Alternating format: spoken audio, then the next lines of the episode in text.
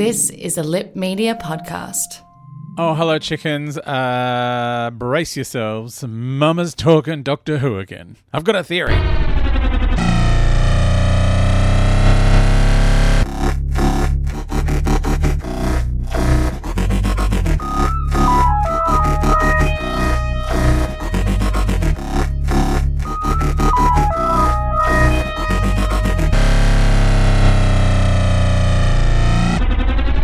Chickens, it's the fabulous Adam Richard once more with my theories on Doctor Who and the latest episode, uh, Nikola Tesla's Night of Terror. Ever catch yourself eating the same flavorless dinner three days in a row? Dreaming of something better? Well, HelloFresh is your guilt free dream come true, baby. It's me, Keke Palmer. Let's wake up those taste buds with hot, juicy pecan crusted chicken or garlic butter shrimp scampi. Mm. Hello Fresh. Stop dreaming of all the delicious possibilities and dig in at HelloFresh.com. Let's get this dinner party started.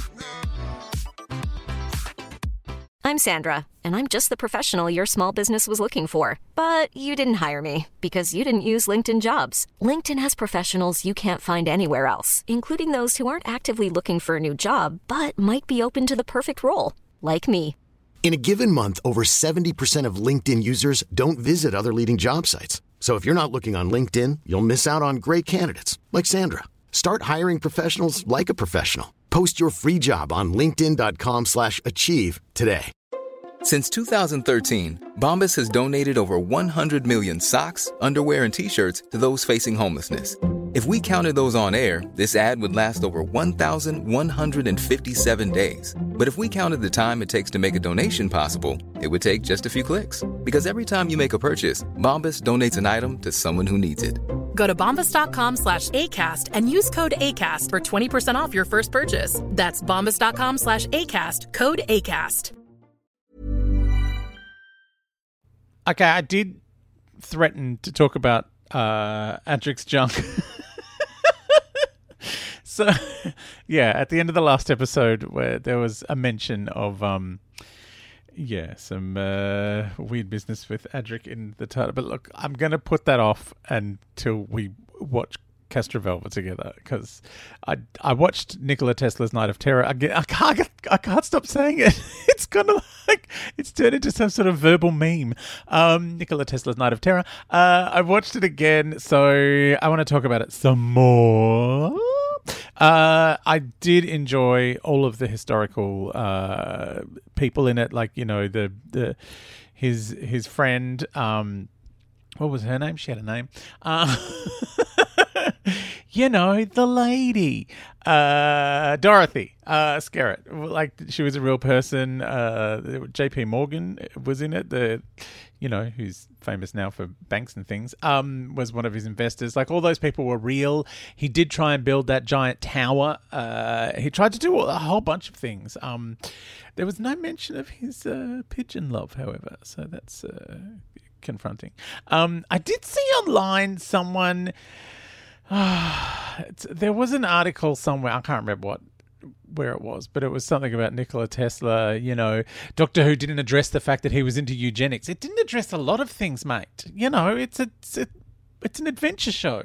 It's and he wasn't the only one into eugenics back then. Everyone was into eugenics. Also, Nikola Tesla thought Einstein's theory of relativity was a little bit wackadoodle. Uh, so you know there are there are many things about Nikola Tesla that are not okay, but that we didn't need those in this episode. They wouldn't have been dramatically satisfying. Like honestly, can you imagine going down some sort of you know sharp left turn to suddenly talk about eugenics for 22 minutes? I mean, oh. Anyway, it was uh, he had some not okay ideas, as many people of the time did, uh, and yeah, and also like the whole thing with him and Edison was kind of blown out of proportion a little bit. Um, you know, Tesla won the Edison Award one year, which Thomas Edison could have gone, "Nah, don't give it to him. It's got my name on it." Um, they were, you know, they were they were rivals, but I think they they were kind of like healthy rivals. You know, like like Steve Jobs and uh, what's his face from Microsoft. Bill Gates. I was going to say, you know, it's, anyway, I'm I'm diverting. I want to talk about this episode. Oh Lord, I did enjoy while we're in theory world that they're keeping the story going of the destroyed world. Uh, so we had Gallifrey destroyed by the Master in the second episode. Then the Orphan 55, we find out about Orphan Worlds and its Earth that's been destroyed.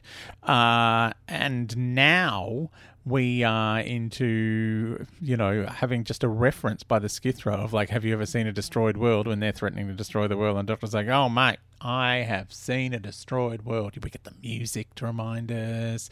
Jodie Whittaker gives us like, you know, full trauma face. It was very, very good.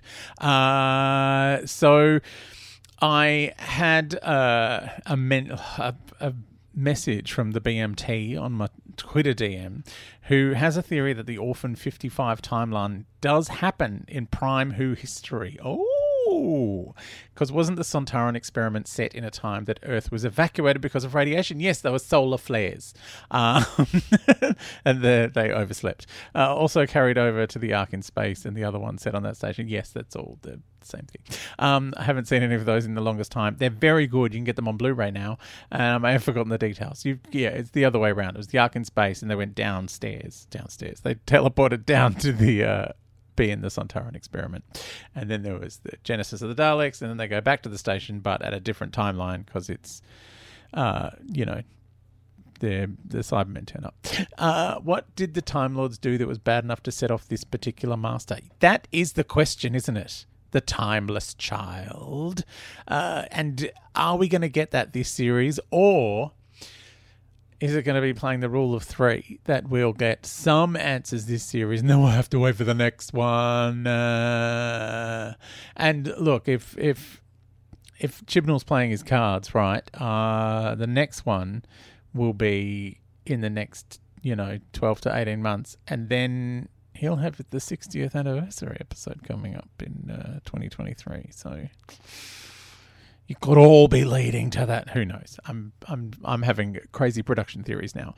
Um, the naked nerd, uh, also in my DMs on Twitter, says, uh, "I think that the timeless child could either be Omega or a child of the Doctor that she does not recognize. Oh, maybe Susan's mum or dad." Or some other bizarre Time Lord relation. For some reason, I feel the inability to recognize is going to be a central part of the series. Right. The Doctor didn't recognize the Master. Well, as I mentioned at the end of the last episode, the Master has had a series of rubbish disguises, and the Doctor never recognized Anthony Ainley under a big, big rubber mask. so I, I, think the and didn't recognize Missy, when she was kissing him on the nose. Um, uh, but the naked nerd says she's meant to have that kind of instinct, knowing a Time Lord. Yes, yes, true.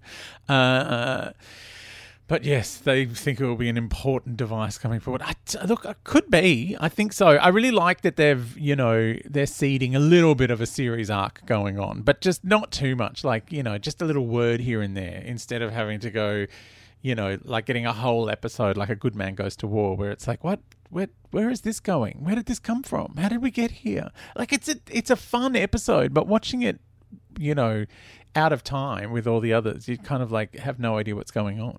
Um, Oh, by the way, A Good Man Goes to War, for those of you who are new to the show, was a Matt Smith episode in the middle of a very convoluted ongoing storyline about goopy goo people and pregnant assistants, and it, it's it's a long and tortuous road. Uh, anyway, uh, if if you want to go back there, we will go back there at some point in this podcast. I'm going to ed- endeavor to watch all of the Doctor Who's. That was the reason I started this podcast. I'm like, okay, I'm going to watch all the Doctor Who's. I'm going to talk about them in a podcast now. I had expected before getting here to episode 25 that I would have watched more than um, how many episodes have I watched? Like 12, 15. um, so yeah, I it's going to be a long slog. But, you know, new episodes require lots of talking about. Lots of, and also, you know, never forget, Mama has tangents and she goes off. Now, one thing I will say that I loved about this episode and the way it reminded me of old school Doctor Who was the really shonky green screen. Because like old old Doctor Who, like they kind of pioneered the the the green screen technology that we're so familiar with today. Um, often back then it was yellow. They used a yellow screen, uh, which meant everyone and their dog had bright yellow outlines around them while they were pretending to stand in front of a photo of something. Um, and here there are a couple of moments where I just went, "Oh man, you've got to." You, you've got to get better at your shooting your special effects to this. But yeah, there's there's a moment where Goran Visnjic is standing in front of like there's electricity arcing overhead, and they're obviously flashing lights at him from the front. But it's like yeah, the it's not there. Um, and you know, we know there's special effects in the show. It's fine. There's always been special effects, and I do appreciate that they're keeping them just slightly shonky like they were in the old days. Uh, but yeah, when he's standing in front of Niagara Falls, and it's like, dude, you you couldn't be further away. I, you know what? I'm going to find out later on that they did film that at Niagara Falls, and I'm calling it out for being shonky, and all it is is terrible mismatched lighting. But it just looked weird. Like it looked like Niagara Falls was shot three months earlier or three months later and just not it was a different plate. Anyway there was a lot of a lot of what looked like outlines around people's heads. So i i do i, I do love the shonky shonky color separation overlay as they used to call it in the old days. Like it just it was so fun. Because they used to i mean sometimes they used it terribly. Like there's an episode called underworld where they went oh we're not going to build a whole bunch of tunnels. We'll just draw them the doctor can walk around on a green screen and pretend he's underground. Anyway, I have uh, bumped into the, the clock, and uh, I was, uh, there's many more things to say about Nikola Tesla's Night of Terror. I'll do that tomorrow.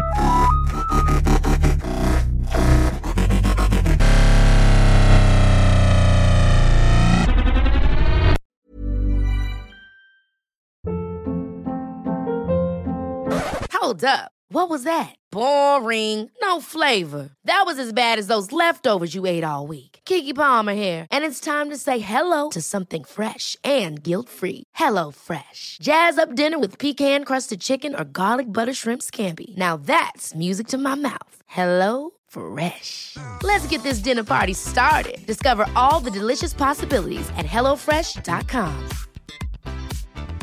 Planning for your next trip?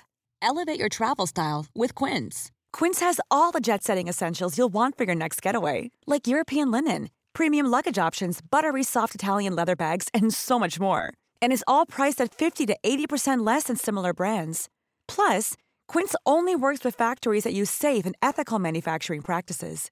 Pack your bags with high-quality essentials you'll be wearing for vacations to come with Quince. Go to quince.com/pack for free shipping and 365-day returns.